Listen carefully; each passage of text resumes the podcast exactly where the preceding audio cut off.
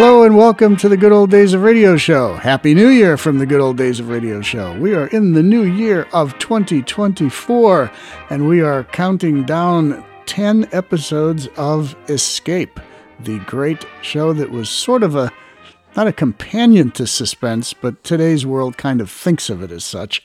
But it, it was it was actually different, better in some ways, not as good in other ways, but overall right on par with suspense and sometimes better. We have a special guest from down under in Australia, Mr. Keith Scott, the uh, man of a million voices from Australia, and he has kindly agreed to educate us on suspense, uh, suspense, educate us on escape for a total of 10 episodes. This is episode number two. And welcome back to the good old days of radio show. Keith Scott, tell us about this one. Thank you, John. Uh, this this uh, episode of Escape was the I think the third series. Again, it was it never did attract a sponsor. As good as the quality was, and it was as good as radio gets for some peculiar reason, maybe it was the anthology nature of the show where there were no continuing characters.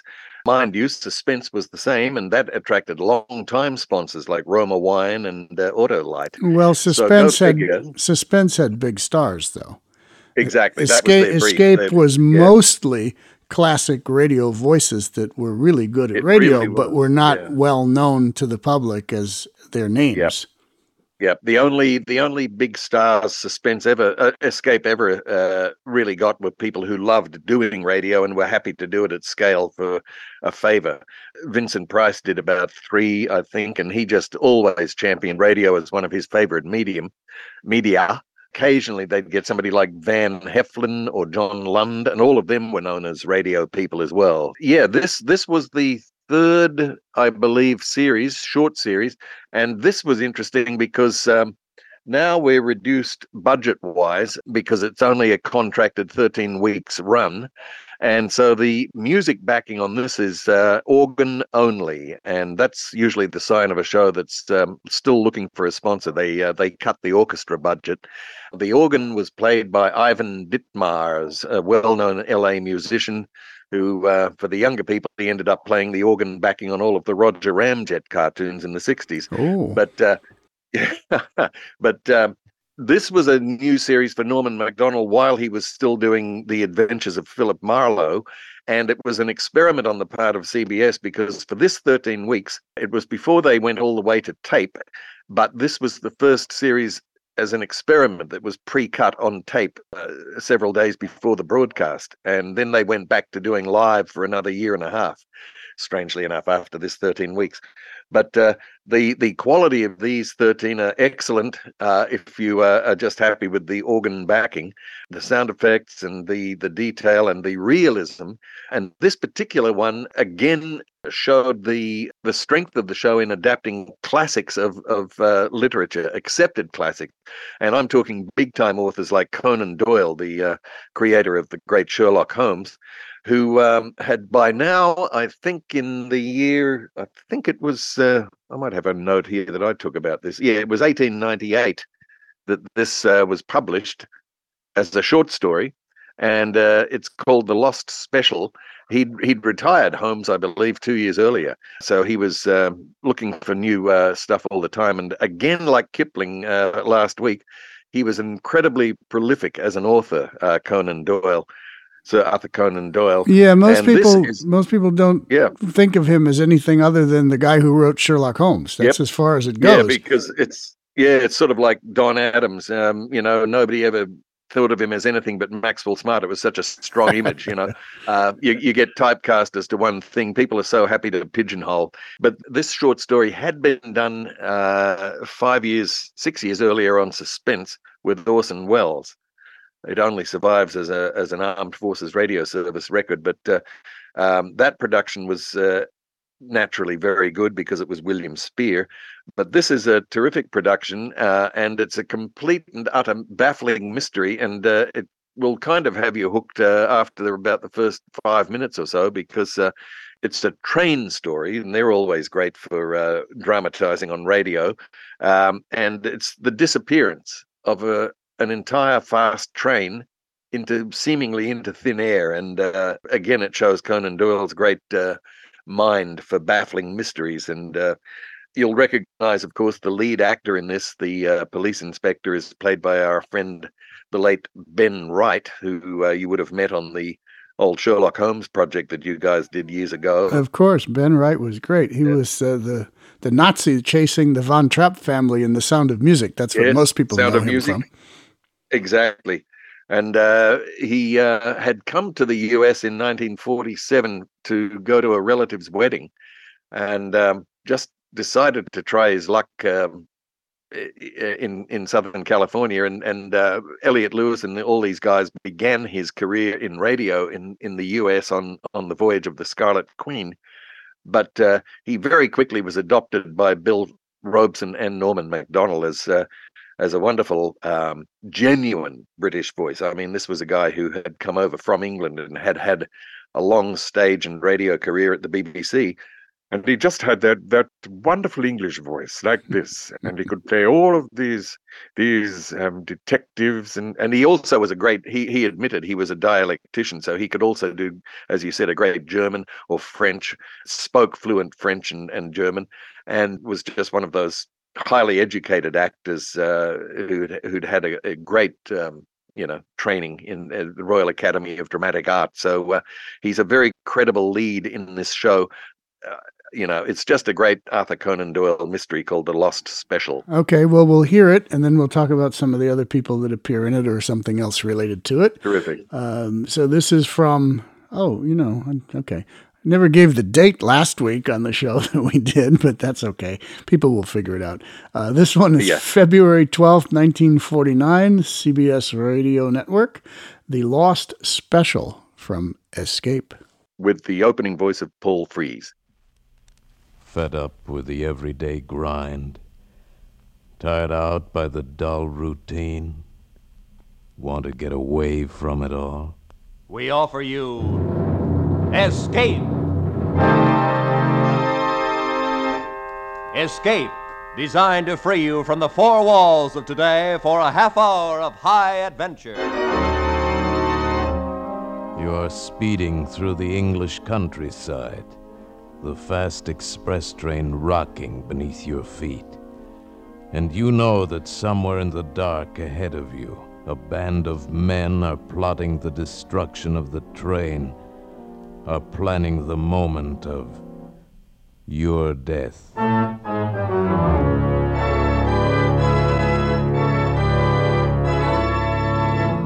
Today, we escape to England at the turn of the century and the story of a complete train that vanished from the face of the earth. As Sir Arthur Conan Doyle told it in his fascinating tale, The Lost Special.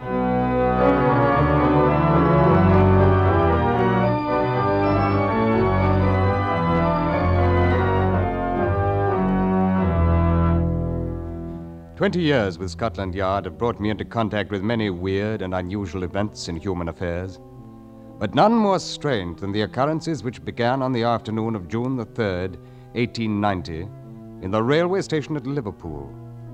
On no case before had I ever felt myself so helpless, groping blindly, as it were, for an unseen adversary, not being certain of the nature of the crime, not even knowing, in fact, if it were a crime Suffice to say that along a short stretch of railway line in western England, I learned what is truly meant by terror of the unknown.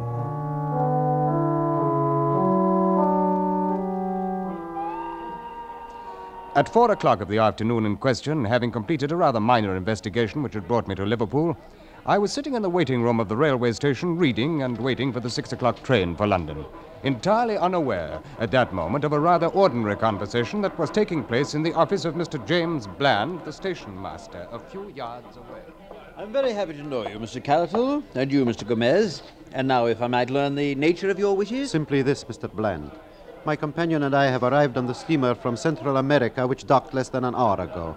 It is of the utmost importance that we reach London as quickly as possible in order to arrange passage across the Channel to France. I see.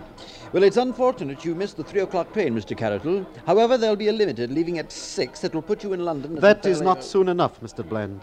I cannot stress too highly the importance of my reaching Paris at the earliest possible moment. I can understand that, but there simply isn't any other train until Quite six. so. Quite so. I am informed, however, that it is possible to charter a special train upon occasion. A special? Yes, it's possible. Rather expensive, though. The cost is not important, Mr. Bland. How soon can the arrangements be made? Well, uh, uh, Mr. Hood, do we have an engine available? Yes, sir. Number 247 is on the north siding under emergency steam. Good. Very well, Mr. Carroll. It's 4.08 now. We can roll a special out of here at 4.30. The charge is 55 pounds. Gomez, you will pay Mr. Bland 55 pounds. Uh, who is on the standby crew, Mr. Hood? Let's see. Uh, John Slater is engineer, McPherson guard, Smith fireman. Call them at once. Have them carry two standard coaches behind the engine, and telegraph the station master at St. Helens to hold the local on siding there until the special goes through. Make sure the line is clear as far as Manchester. Yes, sir. I'll send for a porter to take care of your briefcase, Mr. Carroll. Seems to be rather heavy. Thank you, no. I prefer to keep it with me, if you don't mind. Certainly, whatever you wish. Now, if you leave here at 4.30, you should be in Manchester at quarter to six. The station master there will clear you on to London, and I trust you'll have a very pleasant journey.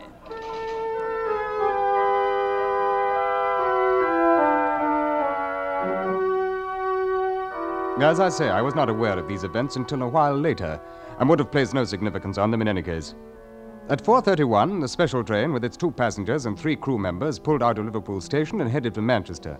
And at 10 minutes to 6, I was summoned to the office of Mr. James Bland, the station master. And so that seems to be it. Very likely I have no real reason at all to be worried, Inspector Collins. But since I saw you below there in the station, I thought it wise to call you in on it. Well, I'm happy to be of any help, Mr. Bland. Uh, as, as I understand it, your special train is running behind schedule, is that it? Incredibly behind schedule. Uh-huh. It's nearly half an hour overdue at Manchester right now. We've wired them to check and report back. Well, it isn't exactly unheard of for a train to run slow, Mr. Bland. It is, unless there's some reason, and I can't think of one in this case. The special had clear track all the way.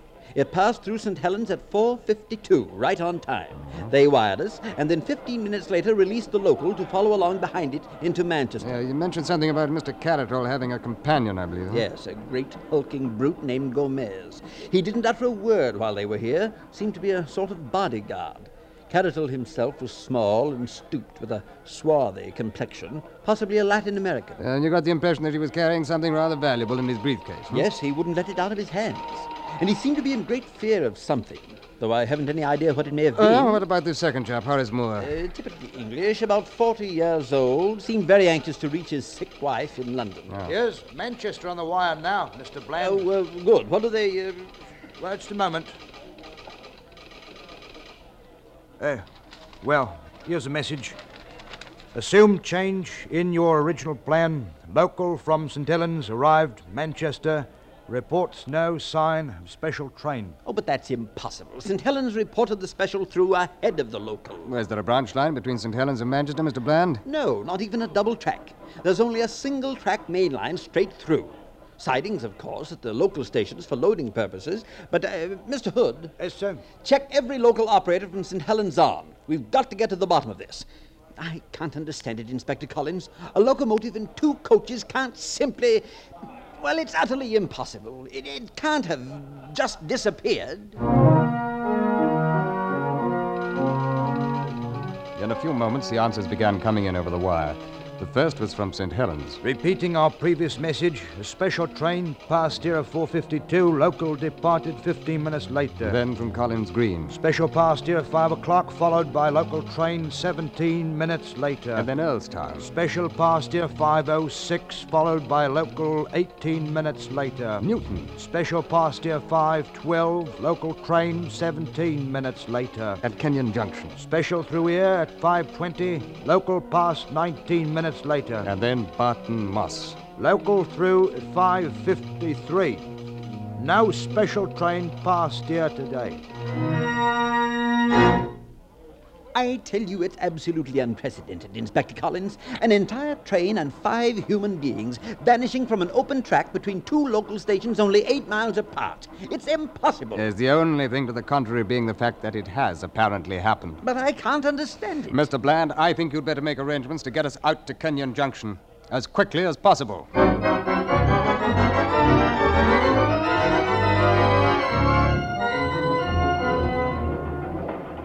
Within ten minutes, we were in a coach behind a goods engine moving at full throttle on the main line east out of Liverpool.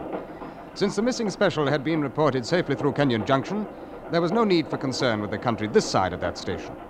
While the coach rattled and banged along the miles, we spent the time poring over a large scale map of that eight mile stretch between the junction and Barton Moss. As you can see for yourself on the map, Inspector Collins, it's rather open country through there. Yeah. Low rolling hills mostly, with quite a lot of coal mining and one steel mill. No towns or villages near the railway line. Yes, so I see, Mr. Bland. Uh, what about these spur tracks that join the main line? There must be a dozen or more of them. Fourteen to be exact. Uh, isn't it possible the special could have been switched onto one of those spurs? Well, yes and no. Eight of them can be eliminated immediately. Besides being narrow gauge tracks, they're also much too flimsy to bear the weight of a standard locomotive.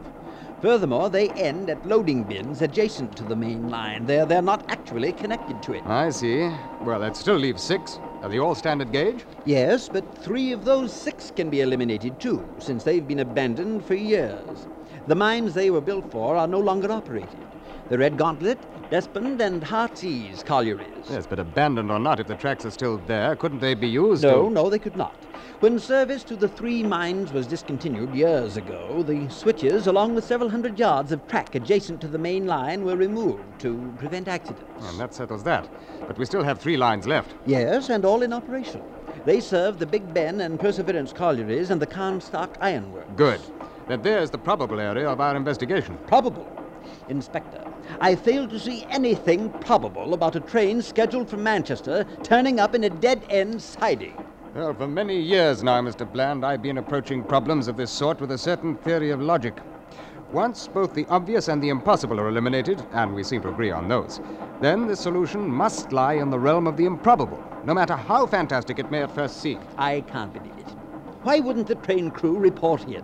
What about Mr. Carroll's anxiety to get to London? Why wouldn't Hey, he wait, have... wait. We're slowing down, aren't we? That's right, sir. We're pulling into Kenyon Junction. Mm-hmm. This is the last station to report seeing the last special. Very well, gentlemen. This is where we start to work.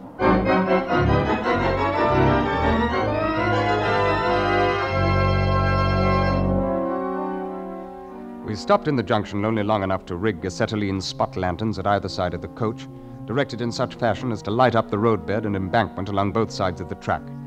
And then we puffed slowly out onto the main line and headed towards Barton Moss, eight miles away. The first mile of those eight dropped behind us and brought no significant discovery, and we moved on through the second mile. Save for the flood of light from our lanterns and the dull red glow from the firebox of the engine, the night was as black as pitch. Now and again, the ugly shape of a loading bin for one of the narrow gauge feeder lines would loom out of the darkness ahead of us and float past, ghostly for a moment in our lights, and then dissolve away behind us into the blackness.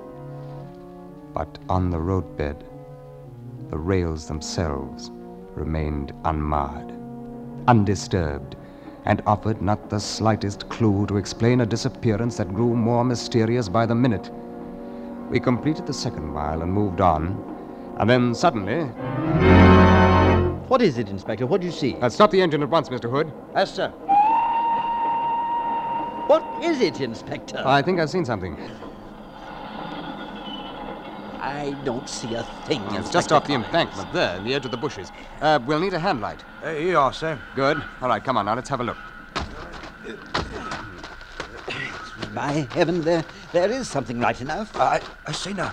Well, it looks like a man lying there. Oh, it's more likely the body of a man from the position he's in. Well, now, lad. Come on, let's turn you over and have a glimpse at your face, huh? What? Inspector. Why, this is John Slater. Huh? And who is John Slater? He was the engineer on the special. Hmm. Well, he's dead. His neck's broken.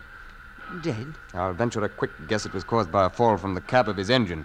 Traveling rather fast at the time, I'd say. You can see where he rolled through the bushes for some little distance there. Uh, but, but then, uh, what happened to the locomotive, Inspector? Uh, afterward, I mean. Well, that still remains to be seen, Mr. Hood.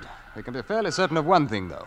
A special must have come at least this far out of the junction. Otherwise, it's pretty difficult to account for the engineer's body being here. No more difficult, surely, than it is to account for any of this. This whole thing is incredible. Impossible. Well, we still have our improbabilities, Mr. Bland. Those three connected spur lines are ahead of us yet, And the chances are one of them is going to supply some kind of an answer.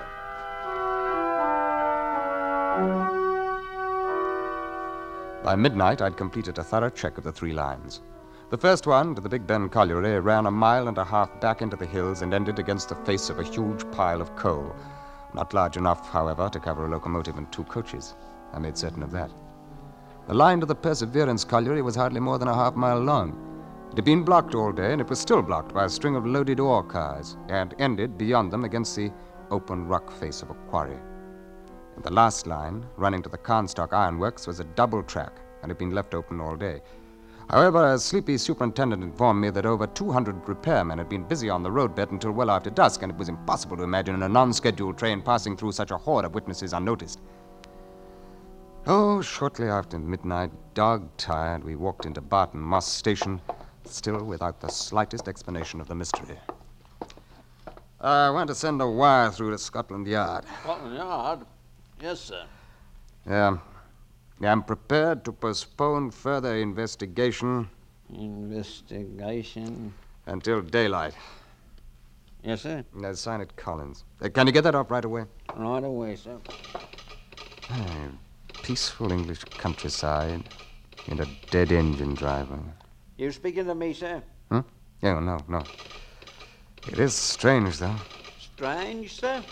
In broad daylight, a 40 ton locomotive with two carriages and four passengers has vanished from the face of the earth.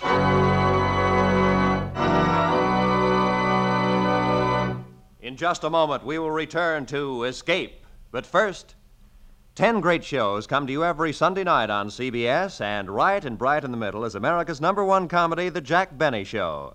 Tomorrow night, Jack will take his place on CBS All Star Night with a cast that's made The Jack Benny Show a welcome visitor in millions of American homes.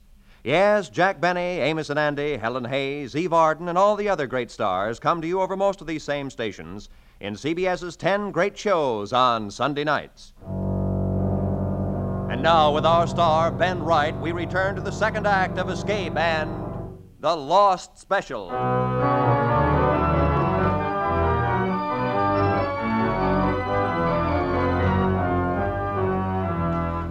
By the next morning, of course, the story was out and the daily papers went to work on it. But fortunately for Scotland Yard, the main attention of the press was directed at the moment toward the international scandal, which had been brewing for a week or two among high financial circles in France. As it was, however, letters to the editor in the Morning Post gave us quite a rough go of it. Oh, with all manner of crackpot suggestions. Seems difficult to believe that the worthy operators of Scotland Yard have overlooked the one obvious explanation as to the whereabouts of the missing train. May I advise them that some two miles from Barton Moss, the railroad line crosses the West Branch Canal. Unquestionably, the special leapt from the bridge and lies now in the muddy This water. whole affair is obviously the work of some subversive organization. And until the culprits are brought in to face their just deserts, no man, woman, or child in England can be considered safe. Now, my advice we in are the matter witnessing the fulfillment of ancient prophecies. The forces of evil grow bolder and begin now to invade the earth openly. There is no doubt but what that strange man Caratal was really the devil in disguise, and it is Our high first time. action this morning is to gaze quickly across the city toward Westminster Abbey. Considering the recently demonstrated inefficiency of Scotland Yard and the Manchester Liverpool Railway affair, it's quite possible the Abbey may be spirited away some night soon. A week passed, and then two weeks. We scoured the whole western countryside, following up every lead, tracking down each rumor, and we got nowhere. Three weeks, four, and then the press began to ignore the matter. Two months went by. Nothing new. Three months, and the activity of Scotland Yard in the matter had come to a standstill. The reason was simple enough. We had no idea what else to do. So the records were finally taken from the active file and marked case still open and unsolved.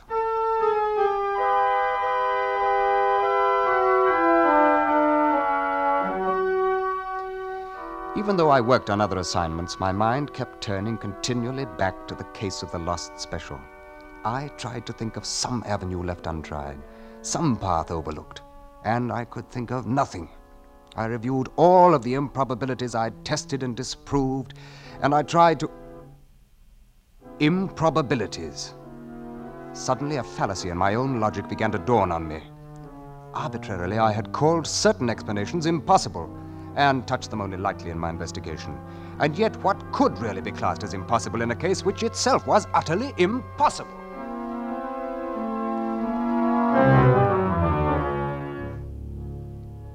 Down to Barton Moss again, and then ten days of painstaking work.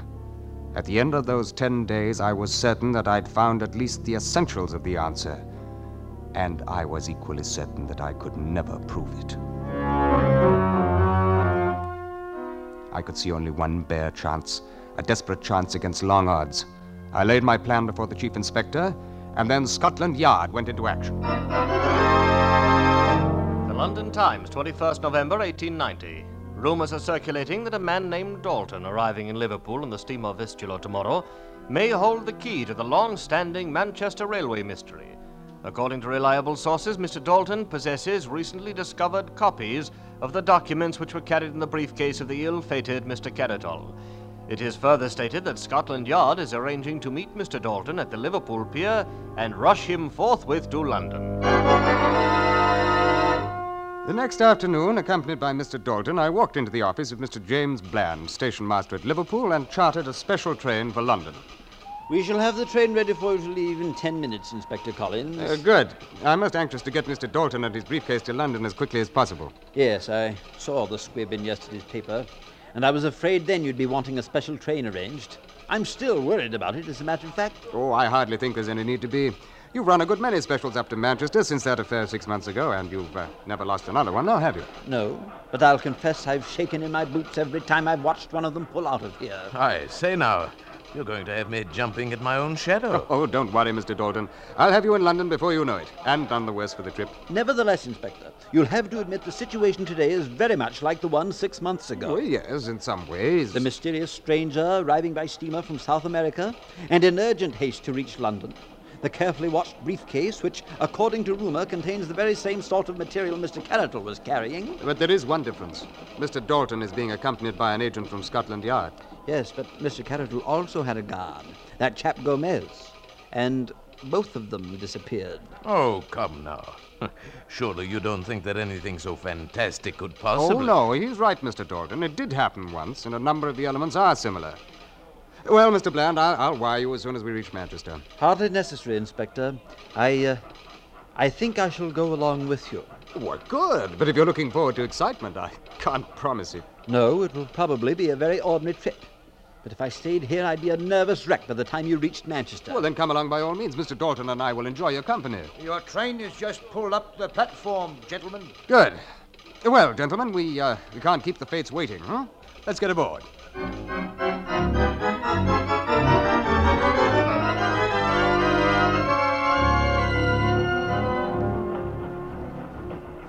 Well, it's certainly been an uneventful journey so far. Why, I hardly expected anything to happen this side of Kenyon Junction, and it's right ahead of us there. Inspector Collins, do you mean you are expecting something to happen on the other side of it? Oh, yes, yes, that's the whole purpose of the trip.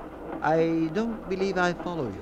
Yes, I, I imagine it is about time that you were brought in on this, Mr. Bland. I, I didn't want to take any chances by discussing it before we were well along towards the um, uh, danger area.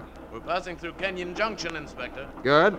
Uh, oh, uh, Mr. Dalton there is a Scotland Yard agent, by the way, Mr. Bland. Oh? And all he's carrying in that mysterious briefcase is a half dozen ham sandwiches. I, uh, I think I should welcome some sort of explanation, Inspector Collins. Yes, uh, do you ever hear of the old trick an archer uses when he loses an arrow? He shoots another in the same general direction, follows it, and sometimes he finds both of them.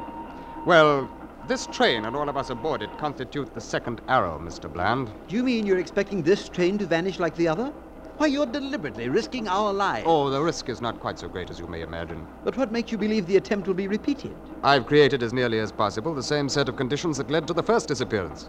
If I'm right about the motivation, the parties concerned can hardly afford not to repeat. What motivation? I fail to see one. Well, it requires a bit of assuming, Mr. Bland, but the assumptions seem to fit the facts as well as the method used. Hmm? Uh, let's take some of those facts. Mr. Caratal was in a frantic hurry to reach Paris. His briefcase apparently contained something of great value. He was afraid an attempt would be made to prevent his reaching Paris. Yes. In Paris at that time, a huge financial scandal was brewing, which later came to nothing because of lack of evidence. The scandal involved illegal land operations in Central America. And Mr. Caratal had just arrived from Central America with his briefcase. Even so. Yeah, and I- finally, it must require a good deal of money to bring about the disappearance of a locomotive and coaches, whereas ordinary criminals rarely have a good deal of money. Now, do you follow me? Yes. Yes, of course. If all that's true, then the idea was to eliminate Caratal completely, along with his evidence. And that's exactly what was done. Inspector, we just passed the spot where John Slater's body was found. Well, then heads up, Mr. Dalton. It's only a few hundred yards now. Uh, tell me this, Inspector. Have you also discovered how the thing was done? Oh, yes. But I'm in the unfortunate position of not being able to prove it. And what do you think it's going to prove if the same thing happens to us? Oh, that. Well, I forgot to mention that there are 20 agents of Scotland Yard concealed in the coach behind us. They're specially selected, armed with rifles, and are there for the express purpose of making sure the same thing does not happen to us. We're slowing down, Inspector Collins. Well, I think this is it. Slowing down? Why? We're leaving the main line. But we can't leave the main line. There's no siding here. Oh, yes, there is. There's the spur track to the Heartsease colliery. But it's abandoned. There's no connection to the main line. The rails were taken away years ago. Ordinarily, you would be right, Mr. Bland, but at the moment there's an excellent switch installed at the main line, and also a very serviceable set of rails connecting it with the old track. We're traveling over them now, as a matter of fact. Uh, you see anything, Mr. Dalton? Not yet, sir. The train is being manned, incidentally, by Scotland Yard agents. I took the liberty of holding the regular crew in the coach behind us until we could find out which of them has been bought off, which scheduled to end up like John Slater. But I must confess, Inspector, look. Men are coming out of the bushes behind us. They're already starting to pull up the rails. You see, Mr. Bland, in 15 minutes you'll be right again. There'll be no connection between the Heartsease siding and the main line. Yes. Yes, I see now. By heaven, I never would Mr. have... Bland, it won't do any good to try to signal with that pocket handkerchief. I'm. Uh... I'm afraid I don't quite understand you, Inspector. Then perhaps you'll understand the fact that you're under arrest for the murder of Caratal, Gomez, and John Slater. Why, that's utterly ridiculous. Why, I. Why have we stopped? In order to permit it. Ah, there's your answer. I think that 20 agents of Scotland Yard should prove more than a match for your assistance. Your guesses are nothing less than preposterous, Inspector. What could I or anyone else gain by merely switching a train onto an abandoned siding? The other special, if you recall, disappeared. Ah, yes, yes, so it did. And straight ahead of us, a mile and a half, if you recall, Mr. Bland, this spur ends at the Heartsease mine shaft, one of the largest inclined shafts in this part of the country. According to the records, it used to be 900 feet deep. But upon investigating it last week, I found it closed off by a tremendous cave in at 400 feet. Now tell me, Mr. Bland, was the cave in caused by the explosion of the locomotive's boiler when it struck the bottom? Or did you dynamite the shaft after the train went into it? You've no proof of any of this and no evidence whatsoever against me. Your train crew in the coach behind us have all signed statements. And I think we'll get a good deal more evidence from the men who are being rounded up out there now. I. I have nothing further to say. Well, there's nothing you can say, Mr. Bland. We've seen your bank account with those mysterious and heavy entries which are dated about the time the special disappeared, which I am sure we shall be able to trace to certain French sources. We've succeeded in tracing down Macpherson and Smith, the fireman and conductor you bribed to vanish. Too bad you couldn't bribe Slater, the engineer, because his death was most unfortunate. You see, his body furnished us with our first clue. Yes, Mr. Bland. Without Slater's body, we might really have thought that the lost special had disappeared into thin air.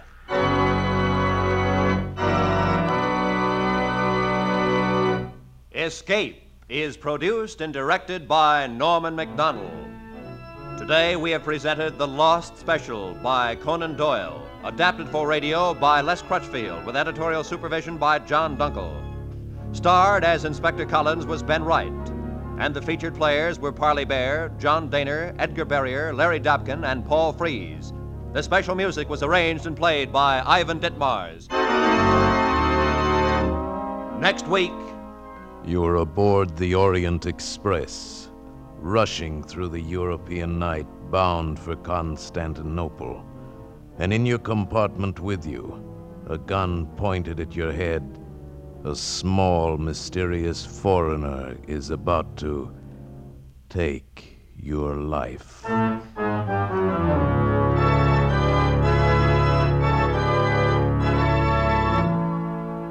Next week, we escape with Graham Greene's exciting novel of intrigue, Orient Express. Goodbye, then, until this same time next week, when CBS again offers you Escape.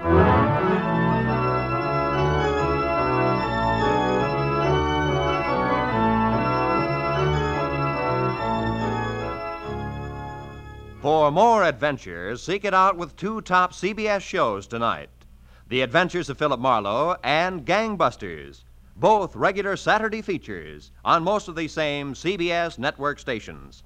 Be sure to hear them tonight. Now, stay tuned for five minutes of the latest news to be followed by the Let's Pretend program over most of these same CBS stations.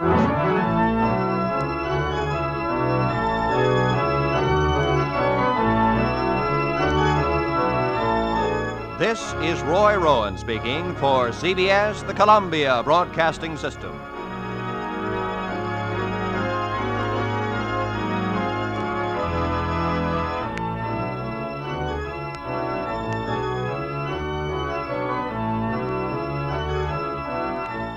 Okay, The Lost Special, written by Sir Arthur Conan Doyle. Um, one thing I find very strange is they said uh, that Let's Pretend was coming on after this show. Um, Let's Pretend was a kids' show. Doesn't exactly fit with this. What a juxtaposition in programming. Keith Scott, do you know what time this aired? These shows, I think, aired on Saturday Okay, well, let's pretend aired on Saturday. Yeah, but I thought it was in the morning. Well, I I um, had the information that the Escape series on Saturday for this short series was uh, nine thirty in the evening. Yeah. That so why are they why why are they running Let's Pretend afterwards at ten o'clock at night when all the little kiddies are in bed? Unless it was a because of its short run, it was a, actually a morning broadcast. I I'll have to look into that. That, Yeah, uh, well, that's I'd- pretty. Uh, I didn't expect you to have the answer for it, but it just struck me when he said that. It's like, yeah, Yeah. coming up is Let's Pretend. It's like, what is it? Nine in the morning? What? and also it's un- unusual unusual for a show like that to precede a let's pretend show you know because yeah, let, let's pretend that the train just vanished. I mean, it's very yeah it's like it's like running a twilight zone on saturday morning before the kids cartoons begin you know it's crazy Yeah, here's Twilight Zone, and coming up, Bugs Bunny. Uh, yeah, something something wrong with this picture somewhere. Maybe we can figure that out. I don't know, but that that's that was weird. Okay, John Dehner is on this. Tell us about John Dehner. the one we've just heard yeah, Yeah, he played yeah. a couple of parts um, he played one of the correspondent voices but he was really the uh, he was putting on a funny voice mostly when you hear john Dehner, it's always uh, j.b kendall you know like that uh, but but here he was doing that that old sort of english sort of voice that he sometimes did you know and uh, just shows you again the sheer versatility of these people because mostly John Dehner is just known for that baritone voice uh, uh, in lead roles. It was a Like, Have Gun Will Travel, right? Yeah, yeah, Yeah. Paladin on Have Gun Will Travel. And uh, so here he's, and again, uh, you know, even hearing Parley Baer in in who ends up being the villain in the story we just heard, um, as a, as a manager of a Liverpool train station, and yet he he managed to um, blend in with Ben Wright, you know, and and uh, didn't particularly sound as British as Ben Wright, but uh, certainly believable. Yeah, Parley Baer was a great character actor on loads and loads yeah, he of really shows. was. Did you ever meet Yeah. hi- meet him and interact with yes, him? Yeah. I, in fact, I met him down in uh, the the club room at PPB a few times when I think Ken were, Ken and Dick Mullins were trying to get a Gunsmoke project happening that unfortunately yes, didn't. it didn't happen. But yes, Ca- Excuse me. Parley Baer was supposed to be the um, the narrator for the wraparounds on those, and it it, Right, it just never right. worked out because CBS was not uh, too quick to give us permission to do it. So Yeah, that's right. It just uh, and also I think uh, then it uh, hit the skids because Parley suddenly had uh, a, a bad or a semi stroke, and and uh, the, the, then he was out of the question from that point on. yeah, well, you know those those of us who were around in the 70s and, and 80s when these people were still alive had access right. to so many of them and those people at that oh, time yeah. were all in their 70s or 80s yeah. and uh, yeah. they, they, wouldn't live that much longer but they, everyone yep. that i met was always very willing and able to talk about what they had done and different aspects of radio, and they were all right. very all very nice about it. I, I don't think I ever met any of them that were not nice. So that that was oh no, and, and, a lot of them had great memories. Uh, it was only a few who who uh, just couldn't remember much about the era. And uh, when I started coming out to LA and, and met Ken in my '83 trip, um, I went to all of the SPERDVAC meetings whenever I was in town. And uh, and so that was in 83 and really it was only from about uh, late 86 onwards that so many of them began very quickly passing away one after the other frank nelson vic perrin virginia gregg all of these people just had reached an age where old age just suddenly hit them and uh, they were gone um, but up until then, for the first 10 years of SPERDVAC's existence, they had uh, access to so many people who not only still loved radio, but uh, had pretty great memories. And uh, a lot of those long SPERDVAC Presents tapes have some incredible information in them. Right. Well, we should uh, give SPERDVAC a plug here, even though I don't really. Oh yeah. I don't really have much to do with it anymore. I used to run their archives right. library years ago, but I'm in Oregon right. and I I don't really attend their meetings much. But um, it's the Society to Preserve and Encourage Radio Drama, Variety, and Comedy, spelled SPERDVAC, S P E R D V A C, and you can go yep. to sperdvac.com com, I guess, or SPERDVAC yes. dot whatever yeah. it is, SPERDVAC dot something. Look them up and you can join. And they have uh, radio scripts available that you can uh, get copies of if you want to recreate right. some radio shows.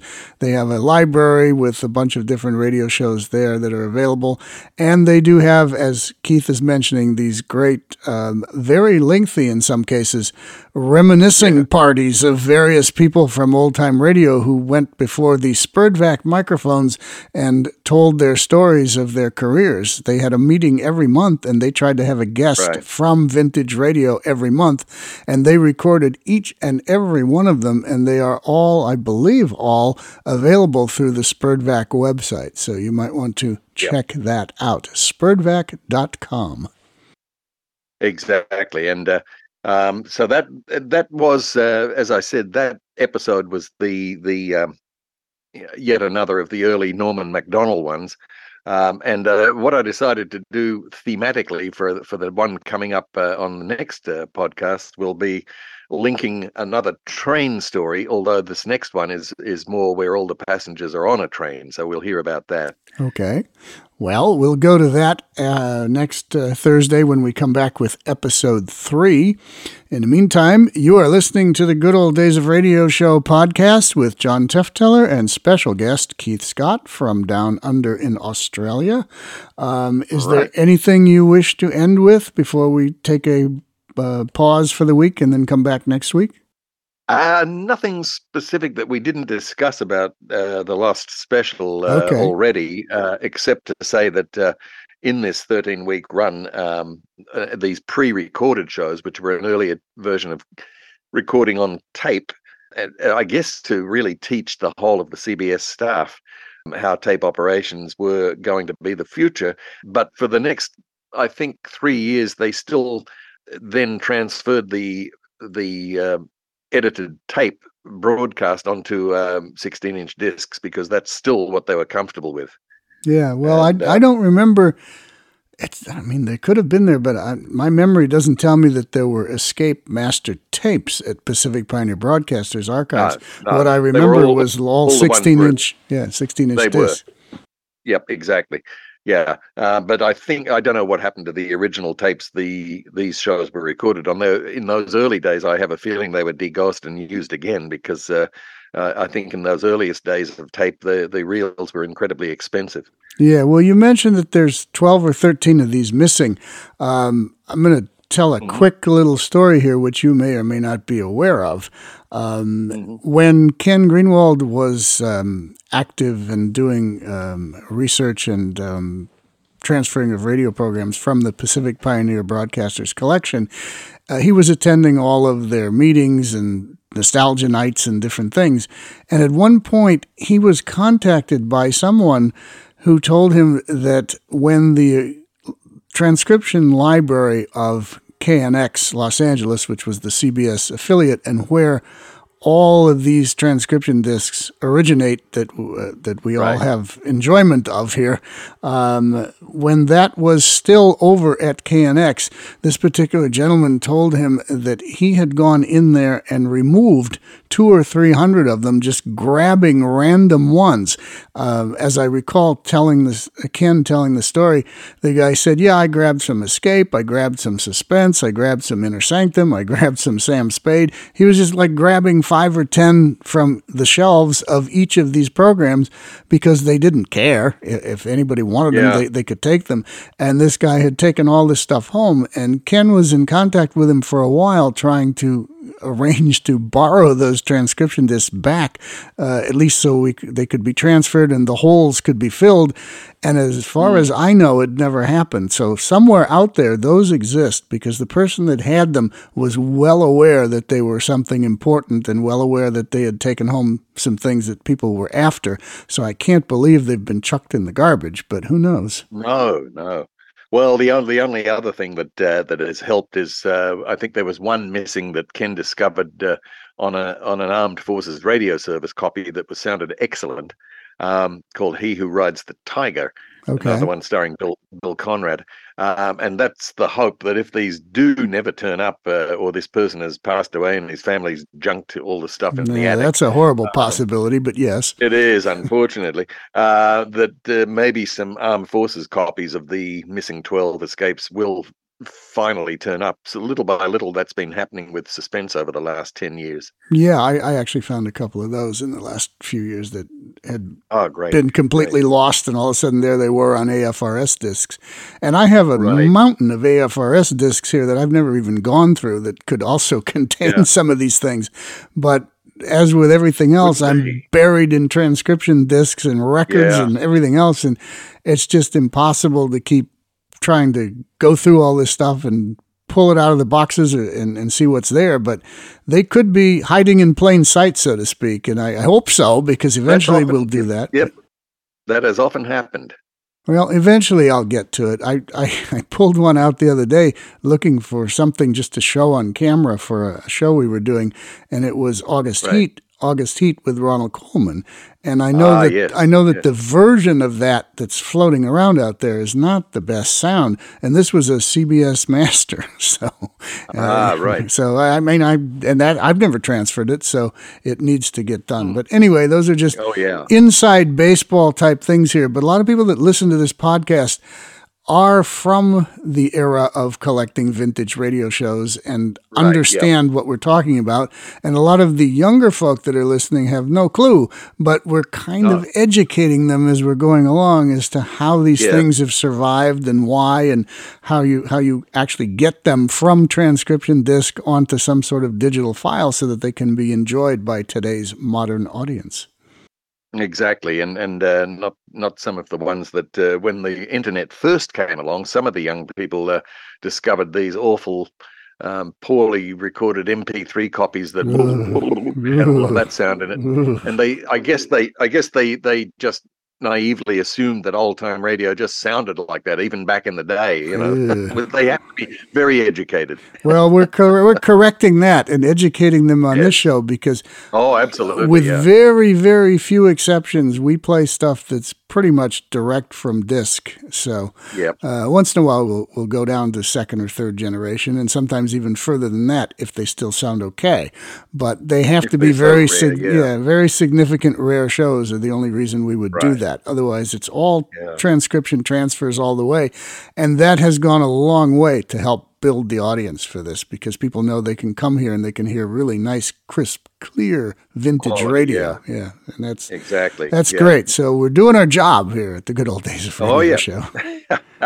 All right. Well, Keith, thanks for uh, appearing with us again. We'll be back next week with uh, one more from you, and there'll be more after that, but there'll be one more next week. So next Thursday, um, come on back to this podcast and hear Keith, and I'll discuss uh, the next show with him at that time time. Uh, this is John Tefteller in the good old days of radio show saying thanks for listening and goodbye.